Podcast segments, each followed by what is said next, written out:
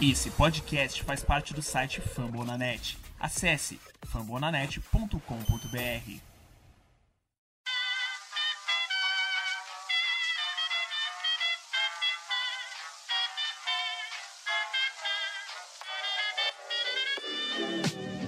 Mais uma rebatida forte. E ela tá fora daqui!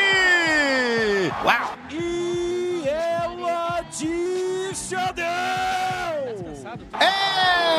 Home run! Aquele abraço.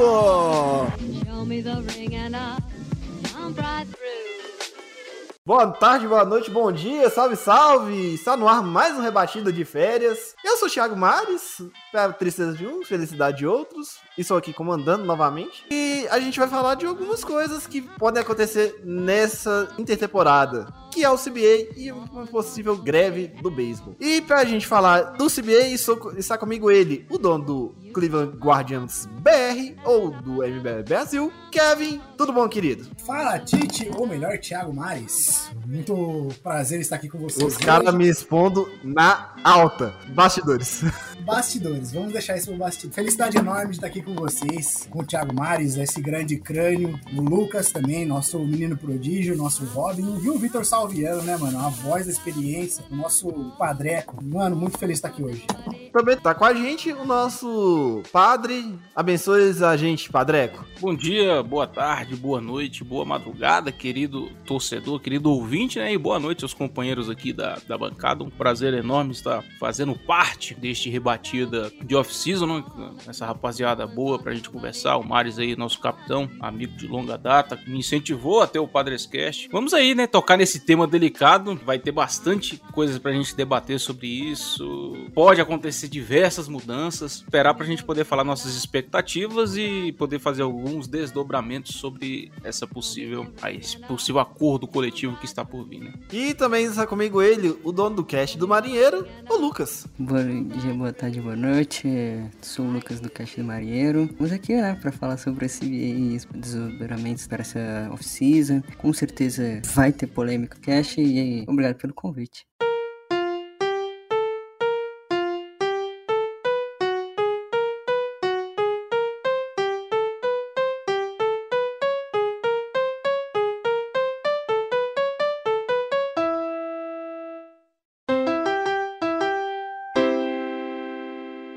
Bom, senhores, o Rebatida faz parte da rede Fambonanet, que conta com mais de 50 podcasts, incluindo NFL com Fambonanet, que está rolando a temporada atualmente. Vai Saints. Também tem o Nuado, que fala de basquete, o Rebatida, o Show do Show, que a gente fala das ligas maiores no Rebatida, das ligas menores no Show do Show, o Icecast, que fala do hockey. Temos também toda a gama de podcasts, de franquias que temos aqui este que vos fala com o Podcards, o Lucas com o cast do Marinheiro, o Vitor Salviano com o Padres Cast, Kevin, a gente vai ter um podcast do Cleveland Indians. Com certeza, com certeza a próxima temporada já está já está preparado todo o podcast já, já temos até vinheta, então com certeza vai rolar um podcast do Cleveland Guardians. Temos também o Contando Jardas, que é de, de fantasy futebol. Temos o Esportivo, que são as meninas falando de futebol americano. Então temos toda uma gama. Quer ler também? Temos texto lá no site. Então acesse famonanet.com.br. Quer ouvir? Google Podcast, Deezer, Spotify, qualquer agregador de podcasts de sua preferência. E vamos que vamos para esse rebatida de férias.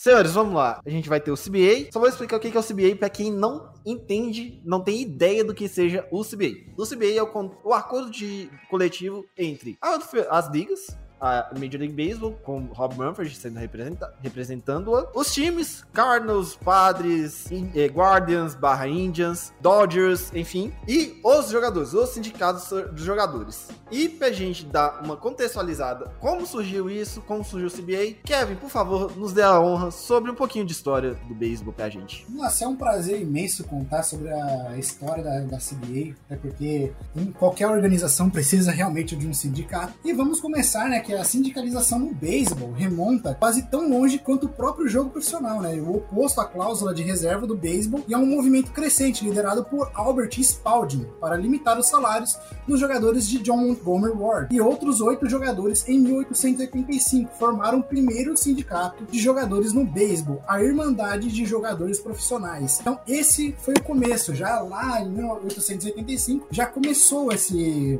essa formação da, do sindicato, né, Almares? Isso, o sindicato foi o primeiro órgão, foi o que marcou, né, Kevin? Proporcionou que existisse o beisebol profissional. Beisebol profissional que existe aí desde, mil, desde a década de 1870. Foi também com o surgimento da Liga Nacional, né? É bom lembrar que quem marcou o surgimento da Liga Nacional foi o Philadelphia Phillies e o Chicago Cubs. São os dois fundadores da Major League, da Major League Baseball. Vocês vão estar estranhando por que, que eu não falei Cincinnati Reds se o Cincinnati Reds é o time mais antigo? Porque o Cincinnati Reds só entrou como um time da Double A, que não tem nada a ver com a Double A atual, lá nos anos 1880. E Kevin, precisamos falar de 94 94 que foi a última vez que tivemos uma greve, né? Ô, Maris, antes de a gente falar sobre 94, a gente tem que saudar o Marvin Miller, né, mano? Que sem ele, esse sindicato não teria a força que tem hoje, né, ô Maris? Porque assim, antigamente, o primeiro salário dos jogadores era de 6 mil dólares. Ou seja, naquela época já tinha muitas e muitas greves acontecendo na, lá, lá, nos Estados Unidos, e, então para os jogadores não compensava tanto, até porque tinha direito de imagens, né? E graças ao Marvin Miller, é, em 1968, o salário dos jogadores passaram a ser acima de 10 mil, cara. Isso, então isso já foi um baita avanço na história. O Marvin Miller merece toda a nossa honra, com certeza, né, Maris? Exatamente. Marvin Miller foi um cara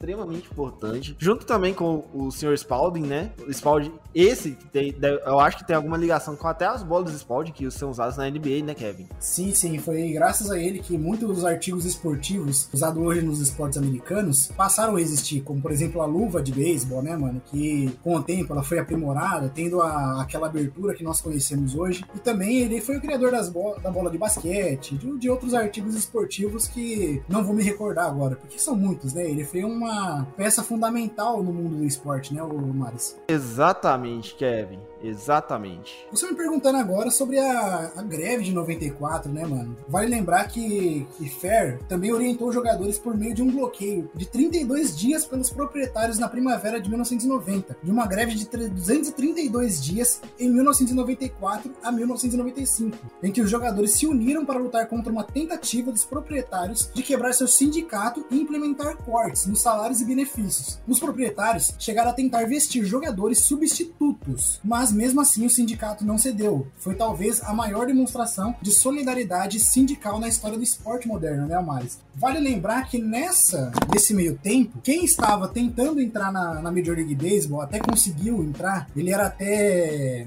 das ligas menores do Chicago White Sox, era o Michael Jordan, porque por conta da greve de 94, ele acabou é, se chateando e voltando para a NBA e acabou ganhando três títulos, né, Maris? Então, é, o Maris, a gente falando um pouquinho sobre, sobre o que aconteceu, chegou, não chegou nem ter World Series naquela época, não chegou nem a pós-season, né, mano? Então, a greve de 94 afetou bastante, até porque eles queriam implementar jogadores reservas, né, mano? Então, isso acabou causando um leve constrangimento no sindicato, até mesmo nos jogadores, né, que acabou se chateando. Alguns jogadores até ficou meio chateado, como o Bo Jackson, o Goose, né, mano? Então, essa greve de 94 acabou com a carreira de muitos jogadores e até mesmo com a temporada temporada excelente que vinha fazendo o Montreal Expos, né? É, não, só o Montreal Expos, como o Atlanta Braves também, né? Bom lembrar que o Atlanta Braves é conhecido como o time dos anos 90, The Nine Stings, né? E assim, tanto que o, Atlanta Braves vem, vem a ser campeão em 95, que é o último título justamente do Atlanta, do Atlanta Braves, primeiro título do Atlanta Braves em Atlanta, né? Que a, a, já tinha sido campeão em Boston e tinha sido campeão também em Milwaukee. Pô,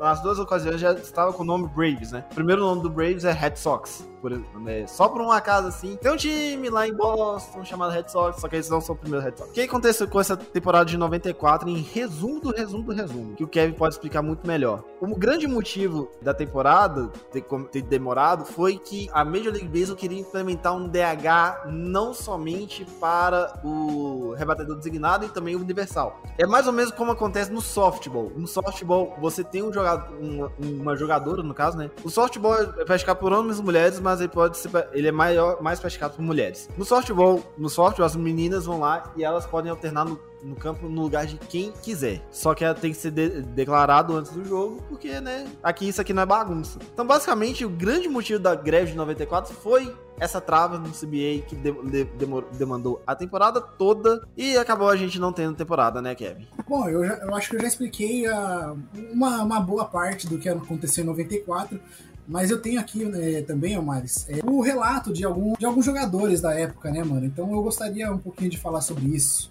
Primeiro começando com o Dave Stewart, que ele disse assim que nunca mais sentiu o mesmo sobre o beisebol depois do ocorrido, né? E ainda hoje, depois de todos os meus anos de beisebol, a paixão que tenho pelo jogo nunca mais foi a mesma. Então, para você ter uma noção, isso acabou chateando David Stewart de uma forma que ele ficou até meio receoso de querer voltar na próxima temporada, né, mano? Ele chegou até a regressar em abril, de volta à equipe para a qual teve os seus melhores anos, o Oakland Athletics. Depois reformou-se após 19 temporadas antes de se tornar diretor geral adjunto, né? Então ele acabou completando sua carreira. Isso já não foi o caso de, do, de outros jogadores, né? Que foi o caso de, de Dave Henderson, mano. Mas lembrando do Hall da Fama, que era o, o, o Gus Gossage, né, mano?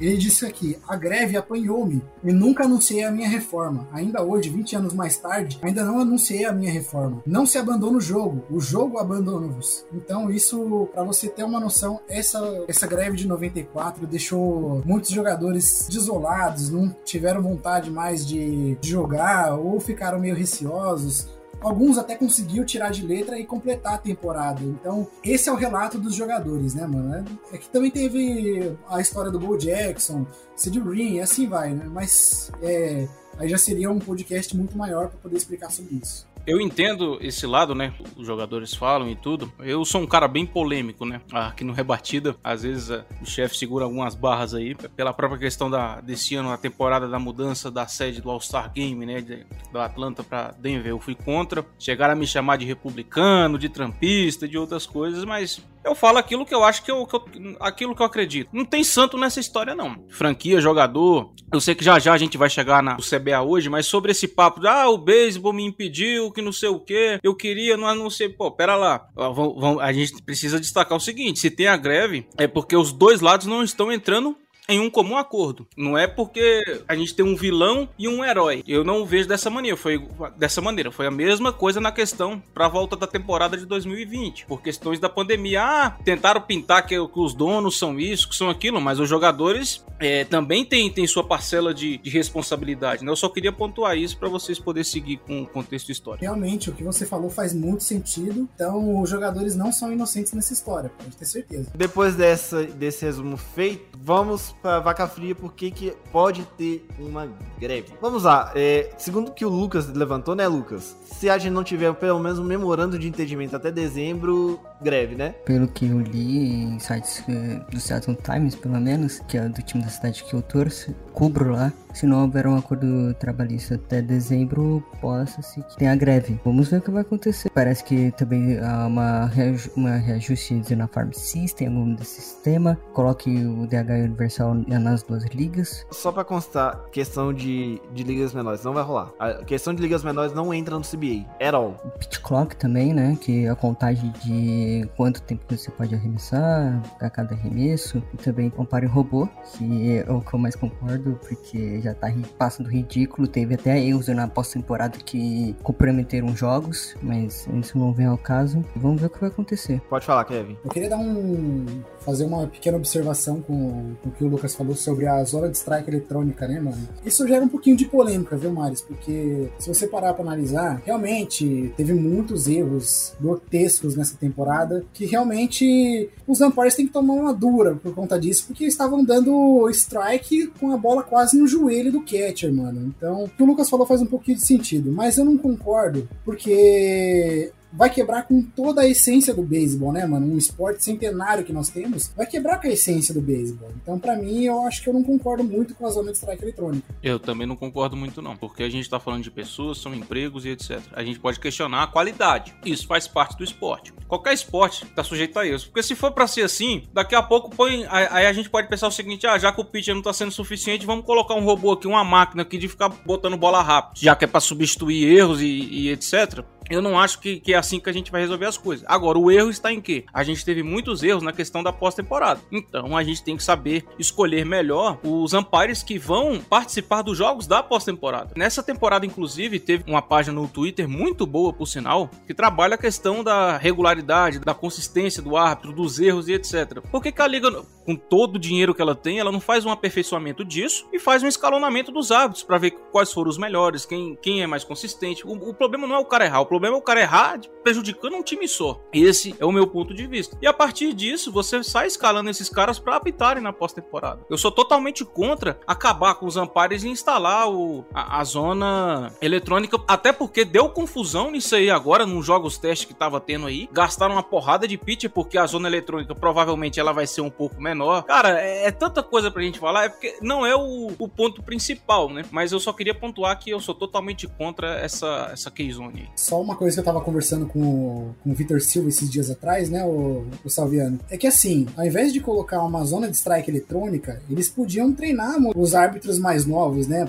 Ou seja, colocar eles para treinar numa minor league, para depois ele passar para Major League Baseball, do que colocar uma zona de strike eletrônica e acabar com a essência do beisebol. Então, na minha opinião, acho que ter um treinamento facilitaria muito. A gente tá num momento, cara, que ok, o cara tinha que ser treinado nas ligas menores. Isso já existe, gente. O cara já passa pelas ligas menores antes de chegar na, na Major League Baseball. Só que existe caras mal intencionados como o Anjo Hernandes, continuam errando na liga. E ele não é demitido. Tudo bem, é, mas o cara tá lá, velho. Outro dia o, Nathan mandou pra mim no meu privado uma, um, um, menininho de 8, 9 anos de idade vestido com, como se fosse uma parte da Major League Baseball, como se fosse o Anjo Hernandes, parecendo que fosse um cego. Então, assim, a partir do momento que os erros estão demais, estão demasiadamente altos, isso todos nós concordamos, não adianta mais. Ah, vai acabar com a essência do beisebol, ah, isso e aquilo, e piriri, parará. Mano, já estão acabando com a essência do beisebol, já estão errando demais, já estão deixando o jogo, já tá virando uma piada isso, já tá passando do limite do aceitável. Mas, a questão de, ah, vamos deixar um, vai acabar com a, o trabalho do umpire, vai ter, vai continuar tendo um umpire atrás do catcher. Só que, na minha visão, e eu acho que a zona de strike eletrônica deveria ser um auxílio, não uma, uma coisa definitiva. Só vai valer a marcação da zona de strike virtual. Isso que eu acho que é um ponto que a gente tem que levantar. É igual o VAR. O VAR vai igual o VAR que tem no futebol. Ah, mas o VAR erra. Beleza, mas o VAR vai acertar, vai errar. Como a gente viu, por exemplo, na NFL, o árbitro de vídeo também erra. No futebol, é, no futebol brasileiro, especialmente, também erra. Na Inglaterra não erra tanto, mas também erra. Então, assim, vamos, vamos fazer um, um teste para ver se é possível testar, sabe? Isso é viável. Pode fazer o seguinte também, pode passar a ser revisado com o auxílio do Keizone, a bola da eliminação, né? Aquela bola que vai tirar o out do, vai tirar o out do jogador. Exatamente, o Vitor. A galera que é mais hardcore, regras de beisebol e tal, tem um perfil no Twitter chamado Amp Scoreboard, que os caras ficam analisando. Teve uma zona de strike do Anjo Hernandes que tava ridícula, parecia um coração de lado, assim, tão zoado que tava a zona de strike, cara. Tem um umpire e o Keizone seria utilizado em outs só em outs. E hoje o Hernandes, meu Deus do céu, não dá mais. E até alguma coisa do gênero que tinha que ter uma limpa dos umpires e aí pegar novos, mas vamos ver o que vai acontecer, né? Espero que a MLB finalmente veja que o, as, os umpires, na teoria, né, na, na prática, na realidade, estão atrapalhando alguns jogos e, pelo amor de Deus, vamos ver o que vai acontecer né, com esse novo contrato da CBA. e um, um detalhe que vale a pena a gente também trazer para os ouvintes é o seguinte: há uma questão fundamental que, que impede a, o crescimento do esporte em si, não só da liga da MLB, mas a MLB é o carro-chefe do beisebol, né? O acordo coletivo de trabalho sempre vai impedir isso, porque sempre vai ter um lado querendo proteger os seus. Os jogadores vai querer proteger os seus e os, os donos da, das franquias vai querer proteger os seus, vai querer pagar menos, vai querer ter mais, contra, mais controle sobre o contrato do jogador e, e etc. Só que é importante a gente ressaltar que eles não se encontram pessoalmente há muito tempo, viu? Desde antes da pandemia. E até agora, nada, né? Então acho que isso também faz uma diferença, só ficar trocando minuta, carta e etc. Vamos lembrar também que a Associação de Jogadores da MLB, na minha opinião, é a mais forte das quatro ligas. Só você olhar a questão de garantia dos contratos e etc. Cara, eles têm poder e, e tem que ter poder mesmo, porque eles são, eles, eles são os caras que, que jogam, que, que, participam, são o rosto do, do esporte, né? Tá aí o Tatis que foi capa do jogo, tá aí o Fred Freeman agora, o próprio Vladimir Guerreiro, e eles têm força pra colocar em prática. É aquilo. Não dá pra colocar tudo que eles querem. Assim como os donos das franquias também não dá pra colocar tudo que eles querem, né? Um dos pontos que eu pude pesquisar aqui antes da gente entrar pra conversar nesse programa é o seguinte: estão querendo, nesse CBA, arrumar a questão da arbitration, né? Eu até tava conversando hoje com o Guilherme Mitre do Racecast, até mandar um abraço pra ele, que ele veio tirar umas dúvidas comigo sobre a questão da arbitration, né? Então, tipo assim, se você parar pra pensar, é complicado, cara. Porque o clube vai ter aí 6, 7 anos de controle total sobre o jogador e pagando micharia. O próprio Shane McClanahan, que foi o ace do Tampa Bay Rays, o cara vai receber 575 mil dólares essa temporada. Próxima temporada também. Até ele poder chegar na, na Arbitration 1 e pedir a revisão do, do seu valor de acordo com o seu desempenho, né? Então, tipo, não vai ser uma coisa fácil de se resolver. Só que também não, não, não, não tem por que querer abraçar o mundo num acordo, né? Eu acho que tudo é um consenso. Ó, dá pra gente chegar até aqui e vocês chegam até aqui. Porque porque senão nunca vai ter acordo, né? Eu acredito que vai sair esse acordo. Eu, eu tô ansioso para ver qual vai ser os pontos que eles querem destacar, né? Os pontos que eles querem levantar, que eles querem modificar, possíveis entradas de regras e outras nuances de contratos. Eu só espero que não interfira na próxima temporada. Esse acordo tem que ser feito quanto antes, que não possa impedir a próxima temporada, porque senão vai perder muito, muita visibilidade. A galera que tá começando a querer entrar agora, querer saber mais sobre o beisebol, vai ficar desanimado querendo ou não, vai acabar sendo uma bagunça, infelizmente. Então eles têm que se resolver o mais rápido possível para não interferir na próxima temporada. Pois é, uma das coisas que eu achei aqui, ó, que possivelmente está dentro do, do que os donos pro, propôs, né, é que todos os jogadores se tornam agentes livres aos 29 anos e meio de idade, independentemente dos anos de serviço prestado à franquia. E que todos os jogadores sob o controle da franquia, que são elegíveis para arbitration, eles vão poder aí ter um bônus de até um bilhão das franquias para para fazer o, o reajuste salarial do, desses caras, né? Só que como é que funciona esse esse esse o chamado pool, né, de investimento? Porque não tem uma fórmula certa. E isso também não foi esclarecido, né? Isso é um dos pontos, né, que eu consegui apurar. Tem diversas outras coisas, cara, que pode afetar, mas vamos ver, né? É que nem o Kevin falou, tomara que não chegue a afetar o próximo a, próximo campeonato. Eu vou entrar na questão de contratos, que é a questão de falar, falar, falar, e eu acho que a gente não vai chegar num ponto em comum aqui. Porque a arbitration, cara, ela chega a ser nojenta, porque vamos pensar da seguinte forma. Vamos pensar um cara que entra nas... Hoje o draft tá, tá em 20 rodadas. O cara é draftado na décima rodada, por exemplo. O que ele vai receber de assinatura não vai ser 300 mil dólares o signing bônus dele. Ele vai receber menos de 50 mil dólares por ano de contrato, de salário, por ano. Só dando um chute assim, cego, isso não paga um dia de salário. Acho que deve pagar dois dias de salário do, do Trevor Bauer, que não vai jogar na próxima temporada. Mas enfim. Outra coisa que eu acho que pode ser um pequeno atrito, uma pequena coisa que pode agarrar, eu acho que é o rebatedor universal. Lucas, o que você acha disso? O que você acha? Se vai, vai ter uma DH universal, você é a favor? Contra? Não vamos entrar no método do DH universal neste momento. A gente vai ter um podcast somente para isso. Mas, o que você acha? Ah, eu sou contra o DH universal. Lógico, tem pessoas que eu conheço que querem o DH universal para ajudar na, na questão de pitcher não rebater mais. Não, na teoria, o pitcher não rebater mais, é só ver o Shohei Ohtani rebatendo, mas são poucos pitches que vão entrar no plate ali para rebater. Mas é aquilo, eu sou contra porque tem é, diferenciação entre as ligas, né? A Liga Nacional, a Liga Americana, que tem que regras diferentes em cada das suas ligas. Mas eu sou contra essa questão sim do DH universal. Vitor, a gente vem vem falando aqui no Rebatido há algum tempo sobre o DH. Tem até uma briga, uma birra do pessoal aí comigo que eu falo que eu sou contra o DH Universal. Mas, DH Universal, meu amigo, o que, que, você acha? Eu te dou razão, porque o, seu negócio é, é na questão da regra, né? Não é que você é contra o negócio. Como é que a gente pode falar? É um doutrinador, né? Você vai ali no que tá na, na, na lei, né? No que consta na regra. Cara, eu já fui contra, mas eu confesso que hoje eu mudei um pouco esse meu pensamento. Eu acho que, como a gente fala de MLB, tem que ter uma unidade. Eu acho que não tem essa de, ah, na, na Liga A é assim, na Liga B é de outra maneira. Eu não acho que isso ajuda muito o esporte. Não acho também que pitch rebatendo ajuda muito o esporte também, porque eu acho que cada um tem a sua função ali. Um detalhe para mim importante, porque eu torço pro San Diego Padres, que é da Liga Nacional. O que eu já sofri com pitcher e catcher que não sabia rebater é dois caras no, no lineap a menos, porque nem todo mundo vai ter um Real Muto, vai ter um, um Puzzle, um Grandal, talvez um Vasquez. Então, tipo assim, são raras as exceções que você tem um catcher que saiba rebater. Querendo ou não, você já. A gente viu o Maldonado aí, ó, agora com o Houston Astros, o sofrimento que foi pra torcida do Astros, né? Outro ponto que eu acho legal, a questão do DH universal. Quem me conhece também sabe que eu tenho um enorme carinho pelo Detroit Tigers, não diferentemente pelo Miguel Cabreira, que é o meu ídolo no beisebol, é o cara que me chamou a atenção, é o cara que, que fez eu gostar do esporte, que fez eu amar o esporte, tanto pelas coisas fora de campo,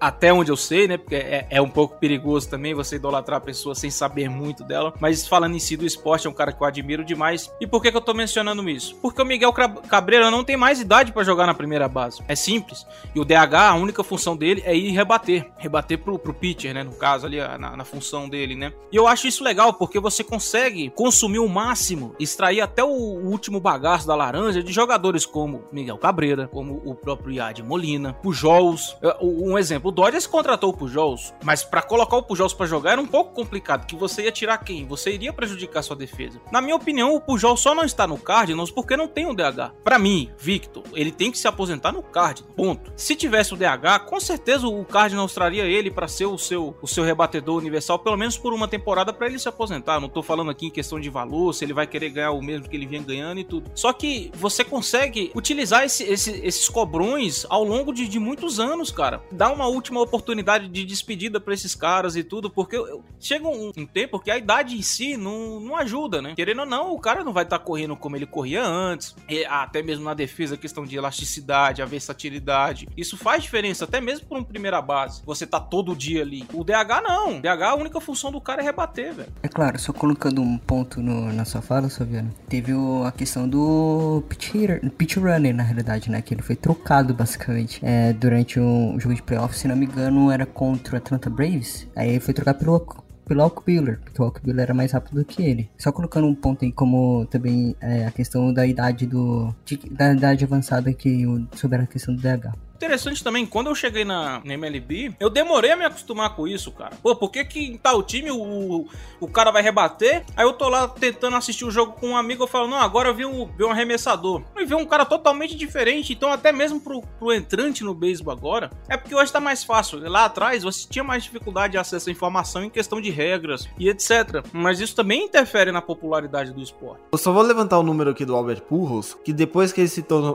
tornou um full-time hitter, hitter assim, do caso de um rebatedor designado tempo todo, que foi a partir de 2018. Mas vou pegar a última temporada dele de 2019. Albert Pujols jogou 131 jogos com 545 aparições com plate appearances. Se contar somente at-bats, ele teve 491. At-bats é um pouquinho diferente de um plate appearance, ok? Ele teve 68 strikeouts e 23 home runs. Se eu pegar o número de um cara, eu vou chutar um, um cara aqui, Mike Zunino, eu não, tô, eu não sei como é que tá as, as, é, as estatísticas dele ok? Só que o Mike Zunino é um catcher, por exemplo. O Mike Zunino, na última temporada dele, que na mesma temporada ele teve 113 jogos, 405 at-bats, e teve 9 home runs em 2019. 9 home runs. Será que um jogador de linha rebate tão mal? Ah, sei lá o que, beleza. Mas assim, eu acho que eu tenho que deixar claro aqui. O meu problema com o DH é que o DH ele tá atrelado a qualquer pitcher que ele vai entrar no jogo, não ao pitcher que ele tá, vai entrar no jogo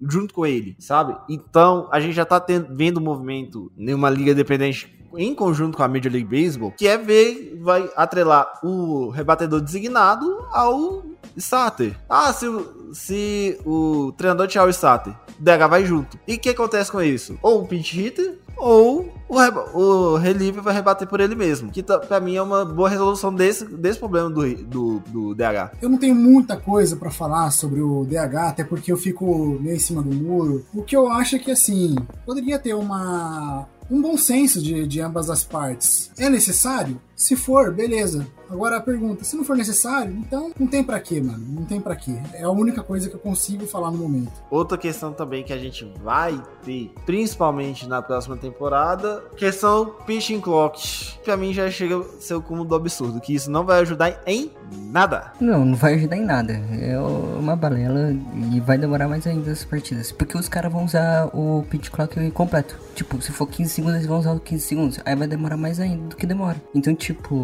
vai atrasar mais ainda os jogos. Então, é, espero que não aconteça isso.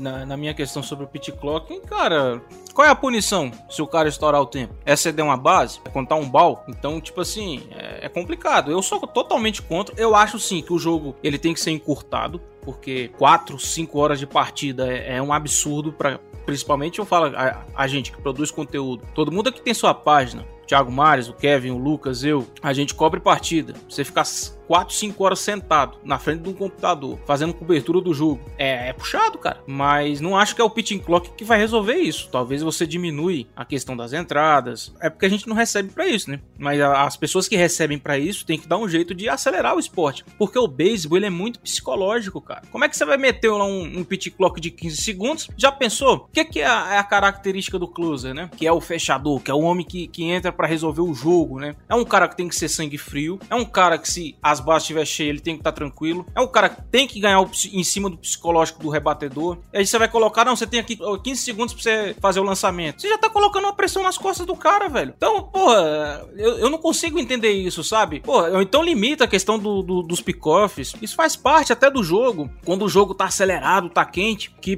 visitante, né, costuma fazer uns pick-offs ali pra dar uma baixada na bola da torcida, pro pitcher meio que se recompor. Eu, eu não acho que, eu não gosto de, desse negócio de, de, de pitching clock, não, cara. Eu, é, eu não sei, eu que sou muito chato, eu acho, porque eu sou contra a Keizone, contra esse, esse pit clock aí, tá, tá complicado. Um teste que deu muito certo, eu acho que vai ser um pouquinho impopular. Você se lembra como, quando implementaram no Double Headers entrada, é, jogos de 7 entradas e deu muito certo? Acho que a gente diminuindo para 7 entradas fica um número bom e fica um jogo ainda gostoso de assistir, né? Fica um jogo mais acelerado. Concordo até com o ponto do Salviano. Não dá para você acelerar o, o beisebol porque o beisebol tem todos os seus detalhes e, e, nada disso interfere no jogo. É que o jogo é assim. O jogo ele é um pouquinho mais devagar. É, de, desculpa, é minha sinceridade. O jogo é um pouquinho mais devagar. E, e não adianta. Vamos, vamos colocar aqui uma ideia. Diminuir um pouquinho mais as propagandas? Não, não dá. Porque se diminuir as propagandas, não vai, não vai ter muito retorno pro beisebol. Isso pode acarretar em muita bola de neve para poder, sei lá, dar uma, um problema gigante no futuro. Então não dá para diminuir isso também. Ah, sei lá, diminuir um pouquinho mais o tempo de, de transição do, dos times? Não dá também. Não dá. Tem toda a preparação. É, que, é só quem tá lá dentro sabe como é que é, né, Salviano? Com certeza, e isso atrapalha demais, cara. Isso que o Maris falou de você talvez rebaixar aí pra sete, sete entradas, fica perfeito, porque o jogo fica dinâmico. É, vai, ainda tem tempo pro time se, re, se recuperar na partida, se caso ele tenha começado mal. O jogo vai, vai ficando mais veloz, vai melhorar o aproveitamento dos pitches, questão dos braços. Ora, como é que vai funcionar? Será que o, a associação dos atletas, dos jogadores vai, vai querer isso? Por quê? Porque a gente sabe que tem pitches que joga 5, 6 entradas, então teoricamente você teria que ter um bullpen menor. E isso vai influenciar contrato de jogador, isso vai influenciar valor do contrato. Cara, então tipo assim, não é um tema muito fácil. Mas eu, eu sou adepto dessa ideia de reduzir a questão das entradas. Eu acho que isso ficaria perfeito. O jogo ficaria dinâmico, ficaria mais rápido e ficaria mais gostoso de assistir também, né? Porque lá no final, porque, cara, a coisa mais chata que tem também é um placar tá elástico e você, porra, ainda tem mais 3, 4 entradas para mim ficar vendo isso aqui, bicho. Então, tipo assim, é, um jogo de 7 entradas para mim seria, seria perfeito, cara. Para mim seria ideal. Tanto porque o, a, a doble carteleira, que eu costumo falar, que é o que acontece aqui no, na Venezuela, né? Que é, o, é a double header, de de, sete jogos, passa voado, velho. Fica gostoso de você assistir. Mas, Salviano, uma pergunta para você assim. As sete entradas, se a gente diminuir para sete entradas, você acha que não, não poderia interferir no bullpen? Tipo, geraria acabando uma certa redução no quadro dos bullpens. Você acha que não, não pode acontecer isso? Porque assim, a gente sabe que um pitcher de rotação, ele pode aguentar nove, nove entradas. Logicamente que, que isso os técnicos não vão fazer, até porque eles querem preservar mais a saúde do, do atleta, né? Mas você acha que não diminuiria muito essa. Não teria que reduzir os bullpens, acabando gerando um certo debate sobre isso? Diminuir, eu acho que diminuiria. Por exemplo, tem, tem pitcher que consegue. Um jogo ruim ele faz 4, 5 entradas, né? Aí no, no, caso restaria uma entrada que é a sexta ou, ou, a quinta, no caso duas, e a sétima vinha um closer, né? Só que aquilo também, isso pode favorecer a saúde dos pitchers, né? O braço, talvez a questão da PJ, porque os caras se lesionam muito. Então também poderia diminuir a questão da carga de trabalho em cima do, dos arremessadores, né? Lucas, você tem alguma coisa para acrescentar no debate? Não, só concordando mesmo com, com o Salviano, que mesmo de, diminuindo as entradas, diminuiria a carga de trabalho dos caras. Pelo amor de Deus. É, teve o jogador do Mariners que machucou, jogava um jogo e machucava. Não dava. Né? O pitcher era muito exigido aqui. E, com certeza nos padres também, que eu fiquei sabendo por algum. Teve outra questão também que vocês abordaram sobre a questão dos salários, como que vai funcionar, a questão dos rosters também, que vai mudar também bastante sobre essa redução de entradas, que ficaria muito mais dinâmico o jogo. E também falar que, porra, o que, que o Seattle tomou de paulada, eu tive que assistir 3, 4 entradas, o, o Seattle com aquele placar elástico, é sacanagem. Então eu não queria mais passar por isso, não. Por isso. O cara tá traumatizado com os dois no hitter que ele tomou na temporada até agora, mano. Não só no hitter. 16x1 também dos Padres. Teve 15x1 dos Astros. Teve 11x5 do, dos Angels. 10x5 dos Angels. Teve um monte aí. É, tá... Senti uma tristeza do Lucas agora. Ô, Lucas, a gente tem 12 minutos pra acabar. Você quer falar alguma coisa aqui pra gente? Fazer um. Fazer um desabafo? Você tem tempo, velho. Só quero que a cabeça seca, pelo amor de Deus. Não tô aguentando não é. Mas isso não é só com você, não, Lucas. Eu tava. A gente gravei o, na última quinta-feira o Rebatida, né? Aí o Bernardo Regis, Felipe Martins, craque Neto, Dário Neto, né? E o, o Natan. E o, o, Bernardo falando, né? Pô, foi, foi tantos anos esperando e tal. Eu até falei, pô, espero não passar por isso, né? Ficar tantos anos assim. Marius é um sortudo, né? Eu acho que viu mais de um título. Vi um só, vi um só, vi só 2011. 2006, 2006 eu era um menino novo, que eu tinha visto muita coisa da Mas pelo menos viu, né? Meu time nunca venceu, foi a duas, mas o que eu já estudei da World Series de 84, de 98, não foi pouco. Vi jogos durante a pandemia quando a, ML, a, a MLB liberou os jogos no YouTube. Faz parte, cara, faz parte. Pra caramba, eu fico tirando sarro da torcida do Dodgers, né? A Copa Mickey, Copa Mickey, aí os caras falam, pô, tu fala isso porque tu não ganhou. Claro, se eu tivesse ganhado, é óbvio que eu ia estar comemorando. E outro, eu comemorei playoffs da Copa Mickey. Comemorei o meu time pros, pros playoffs na, na, na, na, E olha que todo mundo ia, hein? Todo mundo foi na, no, nos playoffs da temporada passada. E faz parte, cara, faz parte. A, a gente torce, a gente tem uma paixão. A, a, gente não é igual o Pierre de Coubertin, né? Que o importante é participar, mas uma hora chega, cara. Uma hora sempre vai chegar. Pode ser que chegue com a gente vivo, com a nossa geração, ou pode ser com a geração dos nossos filhos, né? Pode ser que você vai ver o, o Padres ganhar quando você tiver vovô, mano. Bicho, o, o moleque tem 18 anos, não faz o cara desanimar, não, mano. Meu senhor, vocês não pode ser psicólogo, não, mano. No, no dia que fui no psicólogo, eu traumatizei a doutora, filho. Mas, é, Lucas, a grande questão é a seguinte, cara. Sobre o Mariners, que eu acho que a gente vai entrar no, no que que acontece com o Mariners, porque o Mariners não vem, não, vem, não vai pros playoffs desde 2001, que foi a última vez, foi a vez que o Mariners fez a melhor campanha do beisebol, né? Da história do beisebol. A culpa é do All-Star Break. Então vai quebrar essa seca quando em 2013. Isso é 2023, então. É em 2023. Então vou ter que esperar mais um ano. Suave. Mas vamos lá. É, a grande questão toda é o seguinte, gente. Por que, que a gente tá levantando o CBA? É um medo real. O CBA pode dar um. Pode já realmente uma greve. A gente tem que discutir isso e a gente tá, já tá levantando esse ponto. A gente tá discutindo alguns pontos que a gente vai ter que levantar durante. Principalmente rebatedor designado. Porque é uma regra que vai eventualmente entrar na Liga Nacional. Já teve um teste foi bem sucedido há um ano atrás foi basicamente num rolo, porque todo, eu e Saviano a gente viu, né? A gente já tava no rebatido quando aconteceu isso. Foi um rolo, foi feito nas coxas. Vamos falar um rolo pra gente não tomar aquele famoso processo. E assim, vamos colocar uma coisa na nossa cabeça. Se uma das partes, e eu provavelmente acho que vai ser os jogadores, porque eles tiveram que ceder muito em 2020, mas os seus jogadores vão entrar nessa greve. Não sei a opinião dos outros, do, do pessoal da mesa. Vou deixar aberto e eu quero entender. Se tiver uma greve, quem que vocês acham que vai ser o grande culpado dessa greve? Greve? Eu acho que os dois, os dois lados. Como eu falei do Kevin lá no início, eu acho que vai ser os dois. Agora você trouxe um ponto importante. Os jogadores abriram mão de muita coisa na temporada da pandemia. Então, talvez agora seja a hora que eles vão cobrar. Então, talvez eles até mereçam pedir um pouco mais. Seria aceitável. Mas os donos também, eles defendem o interesse deles, né? Que é dinheiro, lucro. É o show the money, né? É isso que, que reina e é isso que sempre vai reinar. Agora, até brincaram no grupo, no grupo hoje. E a questão de piso salarial que não sei o que, papapá, teto. Cara, pra mim não faz diferença nenhuma ter ou não ter. Vai gastar quem tem que gastar e vai ter time que, que vai ter orçamentos limitados, orçamentos pequenos e vai continuar dando trabalho como vem dando trabalho. Você foi crucial, Maris. Eu acho que, eu acho que na minha opinião, e olha que eu sou bem controverso e tudo, eu acho que os jogadores têm até o direito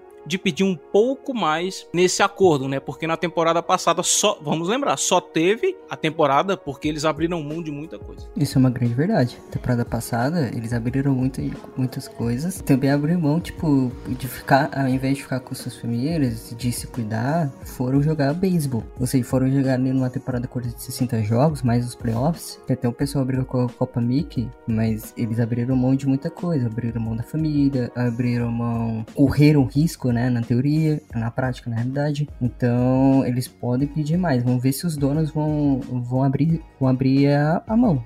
Ditado certo. Vão abrir a mão. Eles vão aceitar as condições impostas pelos, pelos jogadores. E os dois lados, com certeza, vão ter que ceder. Um dos dois lados vão ter que ceder. Senão, não vão ter temporada 2022. Eu vou manter o que o, que o Salviano e o Lucas falou, porque assim, o culpado seria os dois lados, isso é óbvio. O que eu quero, na minha opinião, é que chegue no consenso. Chegue no consenso pra gente não ficar sem temporada, pra gente não ter uma desavença na próxima temporada. Então, essa é a minha única opinião. Só quero que a nossa temporada no que vem aconteça. De, de um jeito ou de outro tem que acontecer. Eu só vou levantar um último ponto aqui, que acho que é uma coisa que eu acho que vai acontecer. Isso é uma opinião do Thiago, eu tô tirando aqui, ó, o crachá. isso- O que que eu acho que vai acontecer? Eu acho que vai acontecer. Se tivermos greve, Robert Manfred não volta, porque ele já vem errando demais, já, a punição não foi suficiente no caso dos Astros, não foi uma punição suficiente no caso do Red Sox. Vamos lembrar que em 2017 o Wilson Astros foi campeão roubando, supostamente roubando sinais, e o Boston Red Sox em 2018 também foi supostamente se beneficiou com essa obtenção de sinais, do- coincidentemente com o Dodgers. Ah, foi, ô, ô Marius? Eu pensava que foi só o Astros, rapaz.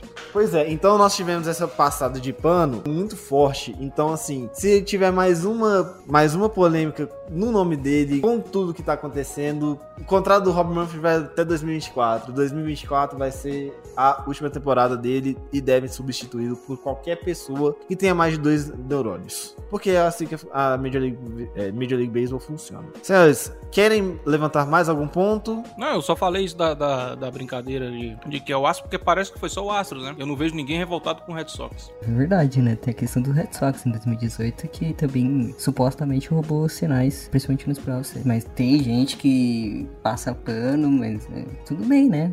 Segue a vida. Bom, senhores, pra que vocês gostariam de mandar beijos, abraços, afagos, massagem na omoplata direita? Como o chefe me sacaneou lá no grupo, né? Momento Maguila, eu que saí dando abraço pra todo mundo no, no rebatido aí recente. Então eu quero mandar um abraço pro nosso chefe Danilo, a nossa querida Luke, que a gente tá tentando fazer esses, esses episódios pra dar um pouco de férias pra ela também, né? Que vem ralando aí ao longo da temporada. A toda a galera lá do rebatido, o Guilherme, o Dário, o Thiago Cordeiro, Guto, Vitão, eu o Natan, não vou nem me arriscar a falar de todo mundo, Gui, porque é, eu posso deixar acabar sendo injusto e deixando alguém passar, né? Uma honra participar desse programa, agradeço demais pelo convite, obrigado. Foi um prazer conversar com vocês, o, o Lucas aí, o nosso curirinho, o Kevin, né? E a você, meu capitão, Thiago Mares. Até a próxima. Mas, gente, muito obrigado aqui é, pela participação. Tá com o Salviano, que é nosso crânio, o cara que reza a missa pra gente toda segunda-feira. O Lucas, nosso menino prodígio, cara que admiro bastante. E o Thiago Mares, que tem que postar logo o próximo episódio do Podcards. E lógico, galera, é, temos um novo projeto lá no na, MLB Brasil, que é o MLB Brasil Live News, que é eu e o André Torres. Então, passa lá toda quinta-feira ou sexta-feira. Vai estar lá. Então, cola lá que vai ser da hora pra caramba.